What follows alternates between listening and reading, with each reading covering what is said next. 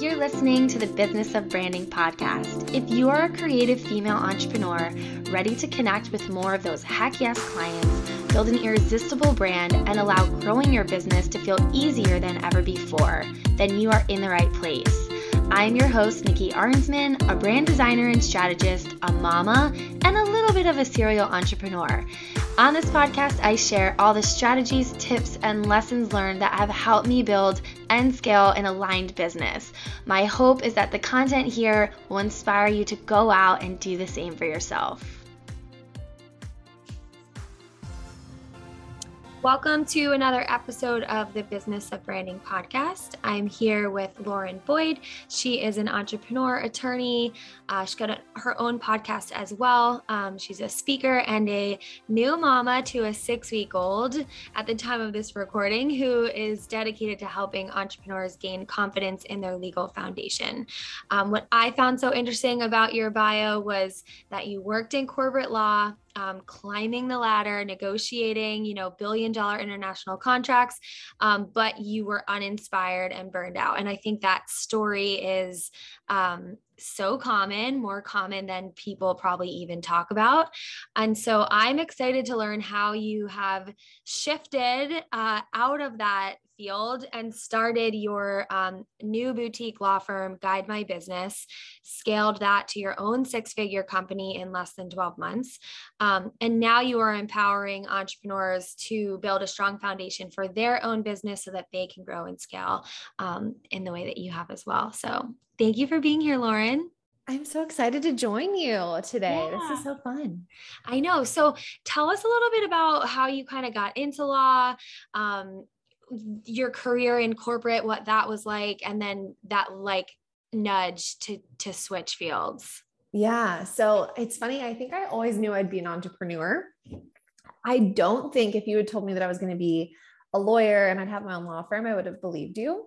When I was younger, I didn't grow up in like a family of lawyers. I actually grew up in a family of entrepreneurs, and my husband did as well. And actually, I was a finance major and entrepreneurship major in college and really loved the business area. But when I was getting close to graduation, we, in my entrepreneurship program, we actually had mock legal counsel from third year law students next door. And I was like, I love that. Like, I mm-hmm. love the way that I can marry business and entrepreneurship with like being this support because I was obviously fin- had a finance degree um, that I was working on, and and I was like, well, I'll go into finance, and I was just feeling that like again uninspired. I was like, this is not going to be something that I'm going to be like light me up every day. So, you know, I thought law would be really cool. I could work with businesses. This could be really neat. So, I honestly kind of like on a whim applied to law school um, and just knew that if I did get into law school and if I pursued law, I was going to really do it in the business world. Mm. And so that's exactly what I did. Um, I got in surprisingly, like on, I, I was like, I'm going to apply to one school down at U of A um, where I was already going because it was a good law school. So I was like, I'm going to apply to one school. And if I get in, great. If not, I'm going to take a year and really figure out what, mm. what I want to do. Do I really want to go to law school? If so, where? And sure enough, I got in. So I was like, well, I guess I'm going to law school. and I was honestly just really I, I, really honed in from the beginning on business negotiations, business contract drafting, organizations, anything I could touch um, in that space is, is what I took. And I was just really stubborn about it. I didn't kind of follow the traditional legal path, so much so that when everyone went and worked for judges and went, you know, into firms, I actually managed to find myself a job in working in-house um, for a Fortune 100 company. And I got to, like you said, negotiate big contracts for several years, travel, you know, it was great but I was looking up in my organization and I was like, I don't want anybody else's job. Like, mm. I, I don't want this. And I saw them, you know, they had kids and they were missing everything and they were, there's a pressure, pressure to travel, pressure to relocate. And I just wasn't feeling it.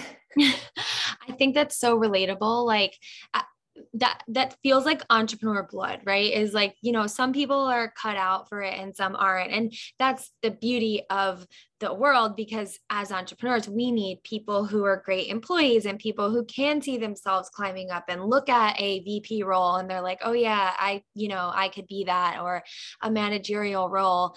Um, and I think that when you are like have entrepreneurial blood in you, you look at that and you're like, I want to be the CEO. And like, I'm not going to be the CEO because they're the one who started this business. Or you even look and you're like, I don't want to be the CEO of your company or of this. I mean, I worked for a big company, like corporation that's been around forever. I was like looking up, I'm like, there's there's nothing here that lights me up. And I think you're right. It's just you're programmed a certain way. And there was just this like nudge, like this, like like pulling on my heart of like, you could you could do something different you you could mm-hmm. grow roots in your own community you could actually because i felt like i was commuting to work to hop on calls with people who i would you know they a didn't live here and then if they did i'd probably pass them in the grocery store and never know mm-hmm. and so i mm-hmm. just felt like i could grow roots in this community i could actually make a difference if i was taking what i was doing at the you know billion dollar contract level um, during my career and moving it down to small businesses where the impact you know, though the dollar amount might be smaller, the impact is so much larger. Yeah. So where your your business right now, um, you left you so you left corporate, you did you like take a leap like I don't have any clients yet, or did you like start it on the side or how did how did that go? So I was working insane hours and it just wasn't practical for me to like, you know, start something on the side. Though I would tell everyone like start something on the side, make sure yeah. it works, safety net. I just like jumped blindly into this. Mm-hmm. Um, I was sitting at dinner with my now husband. Um, we were dating at the time and I was like, I think I hate my job and I think I had this crazy idea where, you know, I know I could go find another in house position in town because I worked for a great place. And mm-hmm. a lot of times people are getting poached, you know, to smaller, you know, businesses in town. Um, and I say smaller, just smaller from the Fortune 100 level. So I was like, I know I can find another in house job, you know, so that was my safety net, like not even going back, but like going someplace else because I really was looking for something different. And I said, but I have this crazy idea. I think I'm going to start my own law firm and you should move in and help me pay the mortgage because I just bought my own cute like 1950s home. Mm-hmm. I was mm-hmm. like, you should move in and help me pay the mortgage. And I like to tease. I'm like, I married him because he was like absolutely gung ho behind me quitting my corporate law job, like this nice, safe, cushy job mm-hmm. for like moving in to pay the mortgage so I could literally start with zero clients. I literally remember walking out of there on Friday and we had like a weekend planned um, with you know friends and family and some things going on. And on monday morning i opened up my computer and was like okay so you know, how do people start law firms? Like I started Googling, um, you know, obviously I, I, grew up in an entrepreneurial family. I've seen, I knew what it took to start a business in general. Yeah. Um, but you kind of dive in, you're like, all right, I need malpractice. I need to find like, you know, client software. I need to work on yeah. you like the whole laundry list of things, which, so I feel like it really like that experience and then the day in and day out of now managing employees and a team and growing has really allowed me to really understand our clients and understand what they're going through because I took the scary leap and I'm you know doing doing the thing every day. And so, you know, unlike maybe another law firm where, you know, everyone's kind of employees and they've just gone into this law firm, you know, I really do understand them. And yeah. I think that that makes them feel very heard and a lot more comfortable with our team because we've really kind of, we've kept it small. We've kept it like kind of this different we want it to be this different environment one that's focuses on family and you know small business and, and local and it just feels really good I feel like there's multiple things I want to like dive into here. One of the the first thing that comes up for me is um, when when you talk about um, starting your own business and all the different things that you need it's it's funny because I think from your perspective, being in law and having such an acute awareness of like all the ways that you could be sued or the proper steps of doing like da da da da da. And then I think like you probably had this list of all these things that you knew like had to have to get checked off in order for you to be like, I'm a business.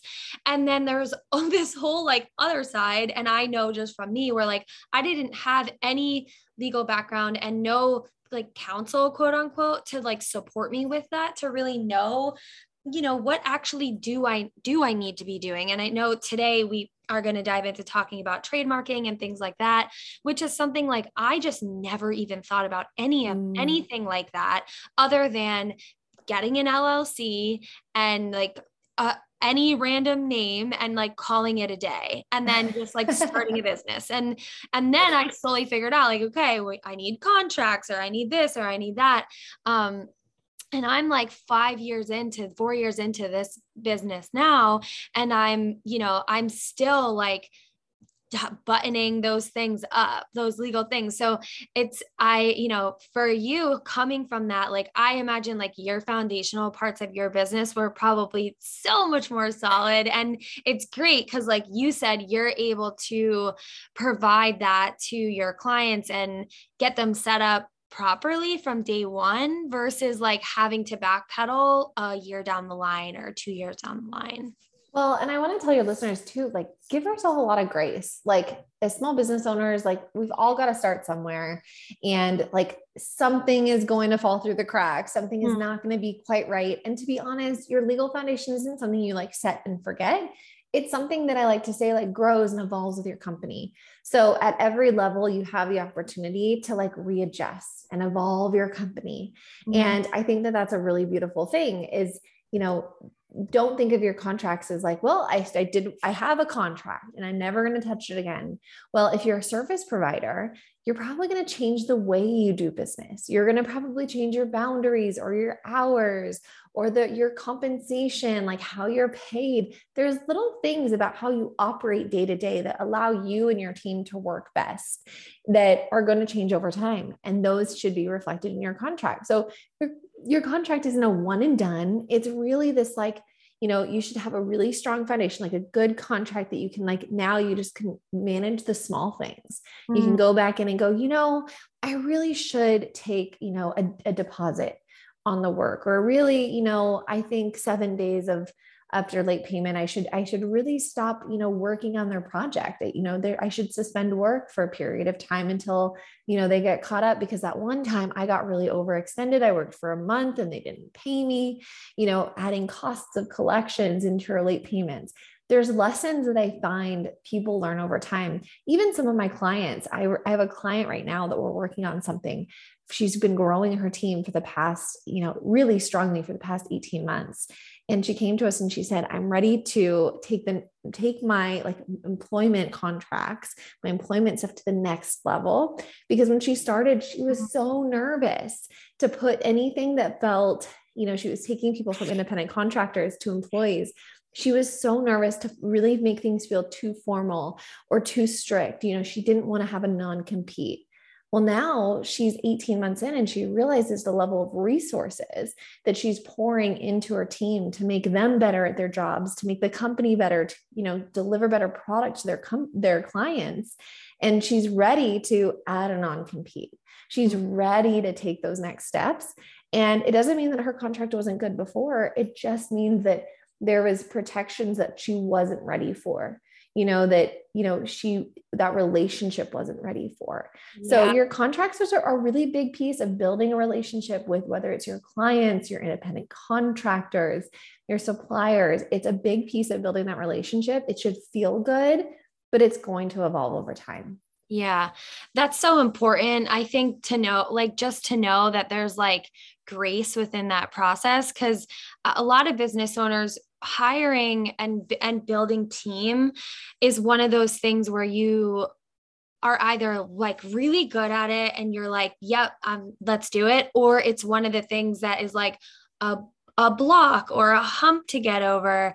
I was just filling out before we were getting on here um, some questions for a podcast that I'm going to be a guest on. And one of them was, What is one of your biggest business struggles? And one of mine is hiring. And it's not finding the people, it's, it's actually like committing to like, oh, even though this is something that I know how to do, it's time for like I know I'm at a place where it's time for my team to even expand more than it is now. Um, and there is like there's some feelings there when you're like I don't want to scare them off. I don't want to be too strict. I don't, you know, for someone like I, part of it, I or what comes up, and maybe you can touch on this or this relatable is um, when you are running this more like, you know, I don't want to run a corporate environment. I want to have a family oriented cu- culture in my business and um, you know, I am a very laid back person. I don't micromanage things, right? And so trying to like keep that while also having boundaries with new hires is such a like, you're like, I don't want to, I don't want to create too much of this like corporate feeling, then, you know, then keeping it more like of my low key family oriented, you know, relationship based uh, type of environment, how do you like find the balance of that within uh, within like contract writing. But not not the like we have to go all of into that but what i find so interesting is like there is a way to do it. And and i think at the end of the day it's like boundaries are so important within a contract. They're important for you and they're also really important for the employee and the person that you're hiring.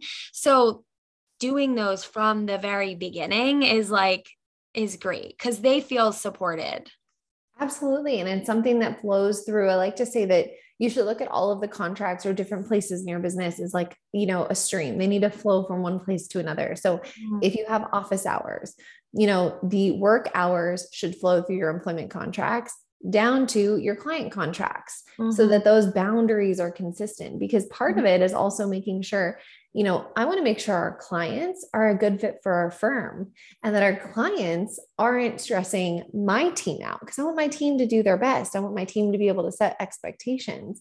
Mm-hmm. And I mm-hmm. can't have a client, you know, expecting them to work on a Sunday. That's not our firm. If, mm-hmm. you know, we occasionally have emergencies, I can count the amount of true emergencies we've had on, you know, probably one hand, you know, maybe two over the years but our clients seem to know. And we've had people that have kind of inquired about working with us that are like, well, are you available on Sundays? Well, no, we're not. Because for me, that culture of our team mm-hmm. and wanting them to plug in when they're at work and then unplug and be with their families and have a personal life is really important to me. Mm-hmm. So my mm-hmm. team is actually Monday through Thursday. We don't work Fridays.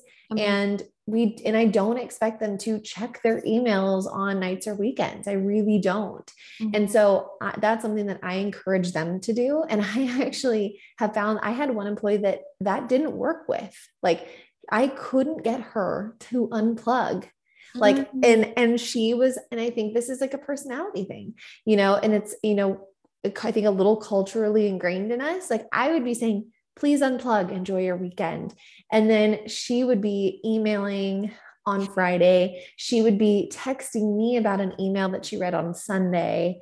And I was like, it's okay. It can wait until like we, I mean, we take our clients stuff very seriously. We're super responsive Monday through Thursday. We are really plugged in and we're a small firm. So, unlike a bigger place, like you're going to get more responses from us, things are going to turn quicker. Yeah. But that's why I think we have the ability and our clients that have been with us for years. That's why they trust us because they know they can email us on Friday, Saturday, or Sunday to get it off their plate and that they will get a response on Monday, whether it's, hey, this is when we can get this back to you, or like a substantive response on whatever they need, depending on the type of work or the type of question. And so I think it flows down from like who you pick for clients and who you allow like to like be somebody else's clients down all the way down into like your team.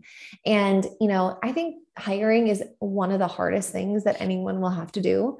I think one of the sayings, and I just said this to one of my clients last week, was slow to hire, quick to fire because generally what you need is a long period of time to make sure that the fit is right don't be afraid to do a working interview. Don't be afraid to do you know first a really good i i did a really strong application. Like if they weren't willing to take a little bit of time to fill out my application then I wasn't interested. I wanted to see them follow through. Once they filled out the application, then we actually had follow up questions and it was kind of like work pro- product related. And that was really allowed me to see one was kind of like a mock email to a client because that's so important to deliver bad news. Actually, specifically, that's what it was. Oh, interesting. And I didn't give them the scenario. I just said, like, give like write an email delivering bad news to a client because to me that is the, the hardest thing that we do is like we don't always get to tell you the things you want to hear. Mm-hmm. And so I wanted to see how they would communicate with them. And then the other thing was actually explaining what we're going to talk about later today was explaining trademarks because that's a mm-hmm. big area that our, our team focuses on. And I wanted them to explain the process to someone because I wanted to make sure A, that they could communicate on a human level when there was bad news. B, I wanted to make sure that they could actually, I wanted to see how they could communicate something that could be overwhelming to a client who maybe doesn't, isn't aware of the benefits, the pros, the cons, like how long the process takes. I mm-hmm. wanted to see them break it down in a manageable email to a client too. So that was really telling and actually an easy way to wash a few people out.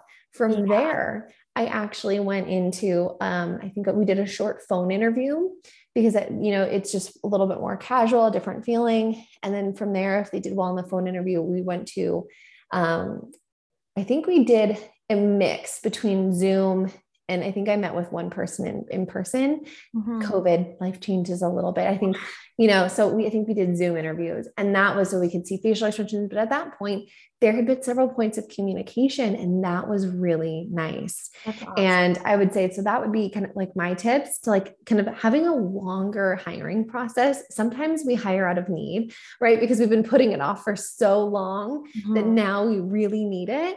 So we're kind of in a rush. And I would just say slow it down because you invest so much time and energy into your, you know, human resources, right? That's that's where where HR came from.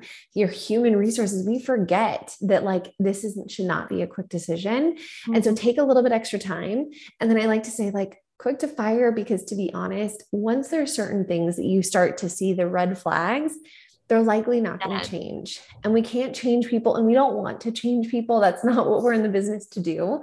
So I would say that that would be something to keep in mind is and and take a record for anyone who's never heard this before. If an employee is not working out, every time you have a problem or have to have a conversation or they don't deliver something on time, start writing that down because that's going to give you a record of all of their performance issues have meetings with them, discuss it with them, give them an improvement plan. And if they don't improve and you have to let them go, then they were aware of what they could have worked on. That is good, A, internally, because it's a good behavior. You want to invest in people and you want to see if you can train them up. Some people say train them up or train them out. You're either going to set the expectation they're going to really understand it and they're going to start to thrive, or they're going to realize this isn't for them. And if they don't, you've now documented all of the things that you've worked on and tried to make work.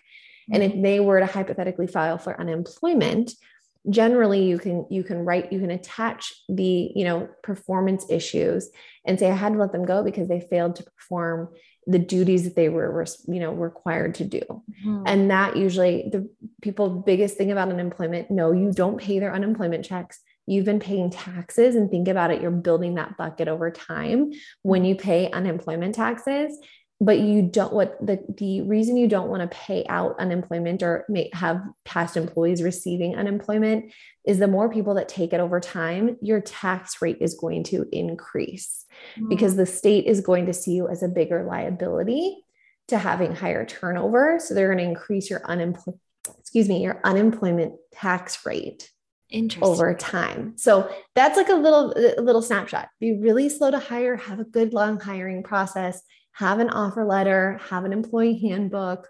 Mm-hmm. All of those things are meant to set expectations about intellectual property, confidentiality, you know, days in, days out, you know, vacation versus paid sick leave, all of the different layers. And then when it's not working out, don't be afraid to document it. Don't be afraid to kind of give them constructive criticism and give them an improvement plan. And sometimes that just isn't going to be enough yeah. and and realize that it's not you it's you know the situation and that your business is going to be better off if you have to make the tough decision yeah that was all so valuable thank you for sharing all that Sorry for the tangent. I was just no, like, I can't I help it. myself. We, you know, I have these conversations all the time with clients and I know it's hard. So like this was a fun, this was a good thing to talk about because I think you're right. A lot of people don't talk about it. It's just we struggle through from being able to delegate, like actually being like, okay, I guess I don't have to do everything in my mm-hmm. business. To then we have this team and we feel we feel responsible. So. Right. And yeah, like you said, I think there's there's always talk of like it's so hard to find the right people. It's hard to hire. It's, you know, but actually getting into the granular details um, it's nice to have structure. It's nice to have even what, like everything that you just shared as a framework to say, okay, I can let this process be a little bit longer. You know, I can have this four step hiring process so that I you know, my success rate is probably going to be a little bit higher when you've actually gone through multiple points of communication and connection with a new hire. And actually, kind of like to what you said, you know, I always am like, I don't want to micromanage. I want them, I want them to mm-hmm. flourish mm. on their own. I want them to be an indep- independent contributor. But you also want them to someone to be able to take direction, do mm. things like the way your company does things. Right. You want them to kind of understand your process. And I think having a little bit longer hiring process, which which is reflective of your company, that's like very much based on your values. If you're building out that application process in the same way, mm-hmm. you're more likely to find somebody that's going to fit that culture on the back end. Like I even ask people like, why does this job appeal to you? Mm-hmm. And I mm-hmm. had some people that were just like, well, you know, I just would like to pick up other hobbies or, you know, it just, it, and you read it and you're like, mm, this doesn't feel like this like really good fit. Yeah. My, one of my, my employees right now, she applied when she was like nine months pregnant for a job that like we I couldn't hire her for because I needed someone sooner. Mm-hmm. And so, but I was so inspired by how much she wanted it that I said, when you have the baby, email me and let's see if we can make this work in the future. Yeah. She emailed me two weeks after she had her son, and she's now on our team and she's incredible. Yeah, I'm and ready. she because she just knew she wanted this position and that it was the right fit for her and her family. And the amount, like her passion for it I was like, I need to find a way to hire her. Where are you located? We're in Phoenix, Arizona. Well, do you hire local? Like, are most of your employees locally, or do you have like a full remote team? So our team is fully remote. Like we don't go into an office. So I don't know if people are going to see this recording, but you know, I'm in my home office. I built the firm out this way. Um, you know, for personal reasons, for selfish reasons, like I want to be home with my family, and I mm-hmm. think that that's what our team really enjoys too. So Lindsay is local. We do have remote workers in other places. We are looking to expand our firm. So if there's any lawyers listening to this, they're like, I want to reach out to me, or you know somebody Amazing. who's looking for a job, reach out to us because we're definitely looking to sp- expand into other areas mm-hmm. um, and and really utilize a remote team. Like we we love it. We have part time positions open as well, so it's we really try to lean into this really nice work life balance. Um, so if anyone knows anyone, I feel like that's the best people you find. And that's yeah. the other tip. The best people you can find for anything, I feel like, is by referral. Yeah. Um, you know, or hey, can you post this ad in like in your community, whatever it might be? Because, you know, even though it's not like their best friend and it's just like the community they're in, you're getting closer, like a closer group of people. Like that's we're looking for childcare right now, which is also terrible. It's so hard to find. And I'm asking people like, hey, do you know anyone? Because to me, that just feels good. Like I want yeah. somebody that that someone else can vouch for. I tried to like go onto care.com and it was so overwhelming. Yeah, I know. You got to have the same like long hiring process. Yeah. so, it's yeah. Crazy if anyone has any employment stuff, I mean, feel free to reach out to me. we'll throw it in the show notes here yeah. too. So if anyone's Please. listening and they can reach out to you. Um, okay. So diving into some trademarking. Yes. Um, this is a, this is such a funny, to- not funny. It's just an interesting topic because I feel like, um, it's like the elusive trademarking. You own a business and it's like, when do I look into trademarking? Do I trademark my business name from the very beginning? Like when, what? I'd, I'd love to kind of just get your hot take on trademarking, specifically more for these like I think it's like you said, can be overwhelming for early stage entrepreneurs or small business owners who are just getting started. Um, I feel like I'd love to hear your thoughts being in the branding space now mm-hmm. i'm always i'm thinking about it more than i i was before because there's so many more businesses being birthed every single day especially over the last handful of years um, that trademarking, I think at one point was like you could hold off and like wait a bit. And now it feels like there's so many businesses popping up all the time. It's like your real estate in the business mm-hmm. world. So I love I that. Yeah, I'd love to hear like your thoughts on um when is too soon like or when is too late like should you research trademarking before you pay a brand designer to do this whole, you know, brand identity design for you, things like that? Yeah, absolutely. So great question. We are, you know, really passionate about having small businesses own their brand.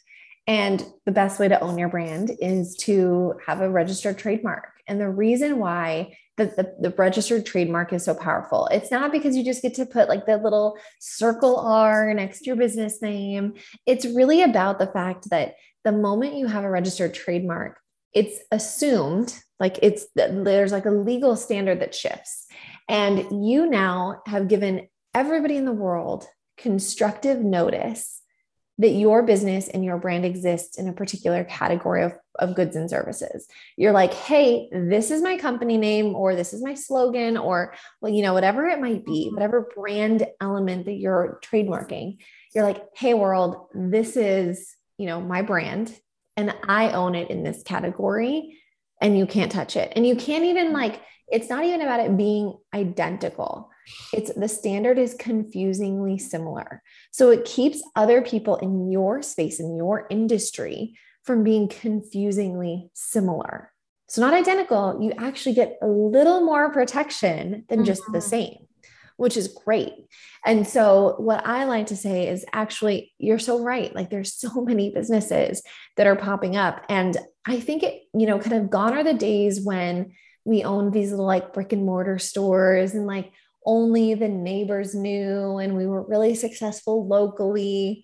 You know, that might be true. You might be very successful locally, but we're all having a digital presence now. Mm-hmm. And the more you're opening yourself up online, the more you're realizing by chance you have the same name you came up with the same name as somebody else you don't doesn't mean that anyone had to steal or have any ill will it just means that there's a lot of people out there doing similar things and you want your business and the way you do things to stand out and so being able to own your brand and make sure that you're the only one operating you know with the, that slogan that that business name is really important so a lot of people i like to kind of say like the first things you do is, you know, you go out and you file an LLC and you go get your EIN, um, which by the way, you can get for free if someone didn't know that. It's irs.gov, go get it for free. Um, you can, you know, those are like the steps we all think about.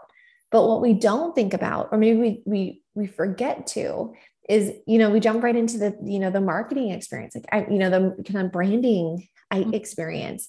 And I remember picking the name of my firm. It's Guide My Business it was really important to me that we weren't like this string of last names, that it wasn't, you know, at the time my last name was different, that it wasn't, you know, Lauren, Lauren Boyd, attorney at law, like mm-hmm. attorney Boyd and, you know, Lauren Boyd and associates. That was like just not the vibe I wanted. And so for me, picking our business name, my firm name was so important. And I know that this is the same for so many companies. It's an emotional experience. You get very attached to it and you invest a lot of time and resources, not only into getting the logo right, the colors right, the website, but also the goodwill associated with getting your name out there. Yeah. So to be honest, it is a little late to mm-hmm. be looking into it five years down the road or you know after you invested a lot of resources because you know, what if you have to change?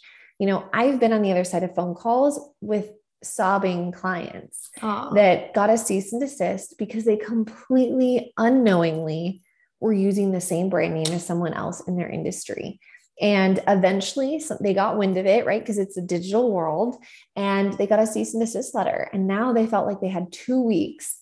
You know, granted, sometimes we can negotiate a little bit longer, like, hey, we understand we acknowledge we did this unknowingly. Give us a few t- days you know give us a few more weeks to unwind this. So i like to tell people you know sometimes it does feel like a you know a lot of things on your list and this feels mm-hmm. like something you can put off. But think about how it'll feel once you've really hit the ground you've grown and you've invested resources and goodwill to rebrand. Yeah. Like you know, changing your logo for the times and, you know, new website, that's all fun.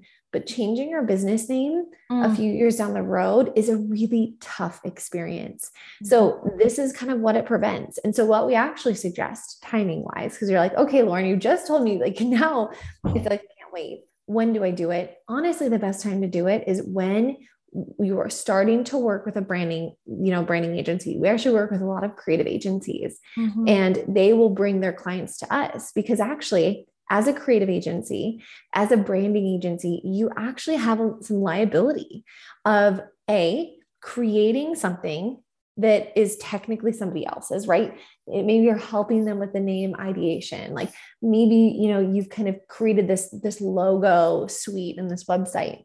Well, I've had this happen too. The moment it goes live, not long later, does the client get a cease and desist letter? They just spent a lot of money with you you know, to create this whole brand. Mm-hmm. And now they're being told, and some most of the time, I'll be honest, like a lot of the time, these cease and desist letters, I look at it and I'm like, that's it's right. It's true. I'm sorry. There's nothing we can yeah. do. Sometimes we can carve out a particular space or find a way to kind of, you know, compromise. But, you know, the problem is that then, you know, often the clients are going back and they're saying, I just invested this much time and effort with you, and you didn't even like know if this was already a registered trademark. So, A, looking at your contracts as a creative agency, there's a certain level of liability that you need to make sure is you know the expectations are properly set in your contracts mm-hmm. so that you don't become responsible for that infringement yeah. because that is actually a very big problem with creative agencies that they're unaware of until it happens so if you're right. a creative agency start thinking about how you set that expectation in your contracts. If you need help, reach out to our team. We kind of specialize in this space.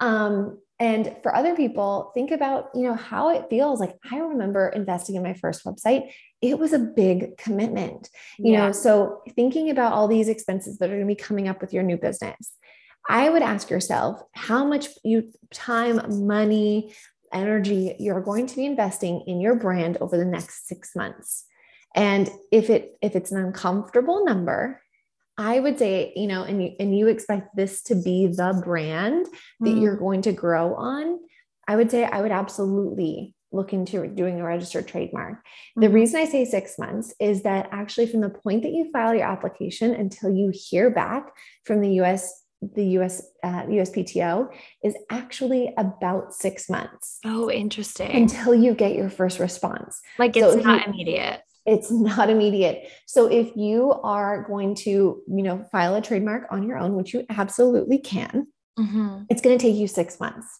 to hear anything back. Like the first word will take six months. Um, the reason our team does things a little bit differently is we actually do what's called a comprehensive trademark search. And our team completes those within two weeks. And we dig from business listings to websites to blogs to, I mean, everything under the sun, Facebook pages, all of the things. We do a really deep dig and we tell you all of the potential problems with registered trademarks. We call them common law trademarks, so existing usage mm-hmm. that isn't already trademarked. We do this big dig for you and we say, These are the results we came back with. We think you're good to go. We think we need to make some modifications. Here's how we strengthen your application to give you the best success rate. We actually become very strategic based on our results on how we prepare the application. And sometimes we get results back and we're like, you can't use this name. Unfortunately, it's already taken or it's too close to this. Mm-hmm. And they're going to have to pivot. And it's so much easier to pivot before your brand is public, before mm-hmm. you've invested resources. So that's something that I would I would think about. I tell people this is actually a really incredible stat. So, you know, we've all had lemonade stands and, mm-hmm. you know, I don't want you to treat your business like a lemonade stand. And actually, it's reflected in the numbers. And I think it's more than it's not the necessarily the value of a trademark. There's definitely ways to monetize your trademark. But mm-hmm. there's actually a stat that says businesses that have that trademark sooner in their business are more are will make three times as much money over the first 5 years of their business than businesses that don't. Interesting three times as much money. And it's not because you know, there is revenue sources. Once you have a registered trademark, you can license the right to use it. There's a lot of mm. interesting ways that you can monetize, and our team loves to help on the back end with helping people create those revenue sources. Yeah. But it's also, I think, a mindset thing. I really I think, think so. someone who invests in a trademark is operating their business differently. That's it's not a lemonade stand anymore, but it's mm-hmm. something that you're like, this is my business and I am here to take it seriously. So I think it's mostly mindset. Mm-hmm. Um, so that's what I'd encourage people. You know, if you're if you're ready to invest in your business, the investment of a trademark is going to be a something you can monetize and you can get your money back and then some very easily. But also the protection from not having to rebrand, from getting your brand right the first time. Mm-hmm. And we love working with creative agencies. So if anyone's, you know, now like, oh, wow, I should tell my clients about this. We work with creative agencies hand in hand because I think that's the most, that's the best way to do the trademarking process is actually to have the client have two resources on hand us to take the legal piece and then someone else to run through the ideation process and help them come up with different names and help them go through that creative process. Mm. because we can we can clear names we can do the background we can give you some suggestions. But i love when we work with teams because it allows us to really as a team create something that the client feels really good about and that's something that's built to last. I love this. This is so good so much to like chew on here with this um, but it feels like really good tangible first steps and things to think about which that to me is the most important part because it can be overwhelming and then you just brush it under the rug and move on and mm. start running your lemonade stand like you know versus like yeah just we've all done it yeah I even like I started like a little side hustle in, you know, and we and it's funny, it was like a little pop-up thing we did mm-hmm. um in 2020. And I honestly was like, as I was creating it, I was like, I should do it. I should have my team run a trademark search. And I didn't. We launched it. And then like a few months later, I was like, all right, like let's go through the trademarking process on this mm-hmm. name. I really, I really have grown to love it. And I was like, oh, oh, we can't use it. Never mind. And so, I mean, it even happens to me. Like messy action has its time and place, but don't make it be for something that's a core business, a core, yeah. you know, product or service. For us, it was like a little side piece of the business, something I was pursuing for a short time. So it wasn't disruptive but for someone that this is this is going to be your livelihood this is going to be your business this is going to be what you're known for mm-hmm. we love to say own your brand because it is so important and it'll pay dividends in the long run i love it own your brand okay so couple things if you are a uh, lawyer and you are looking for part-time work or full-time work remote reach out um, to Lauren. We will link up how you can connect with her in the show notes through Instagram, um, through her website. If you need legal support, foundational work, uh, contract writing, uh, hiring process, which I love that we spent a good chunk of this episode unknowingly on hiring stuff because I think it's so it's such a conversation that has to happen. Um, reach out, get in touch with her. Um, where can everyone find you on Instagram? So on Instagram, the best place to find me is at the Lauren Boyd. Um, and I'll be honest, you know, I've been really enjoying this like new baby phase and I haven't been super present on there. Um, but we also have developed, and I did this kind of now as our team started to grow. It used to be like just me, right? And mm. you, your team grows, and you're like, why is everything on my Instagram? So we started to actually do a resource Instagram. So you can also find us at at Guide My Business um, Instagram, and that Instagram account has tips on you know, trademarking, hiring, holiday parties. I mean, anything under the sun, it okay. has tips on. So super, super helpful. Um, and you can, so you can find us at those two accounts. And then our website for our firm is guidemybusiness.co and we'd love to have a consult with people. We'd love to be a resource because I understand it always feels like you have a ton of things. Mm-hmm. I hire marketing people, I hire people that are like genius in their areas, and we do it for a reason, right? We want to focus on growing our business and focus on our strengths. So we're here to help anyone who needs support. Amazing. Thank you, Lauren, so much for being here and sharing everything that you did. It was all so powerful. I feel like you and I could talk for hours just on stuff around like hiring yes. and these like beginning stages and motherhood too. I would love that. Yeah, totally. All right. Well, you know where to find Lauren, and um, we will see you on next week's episode.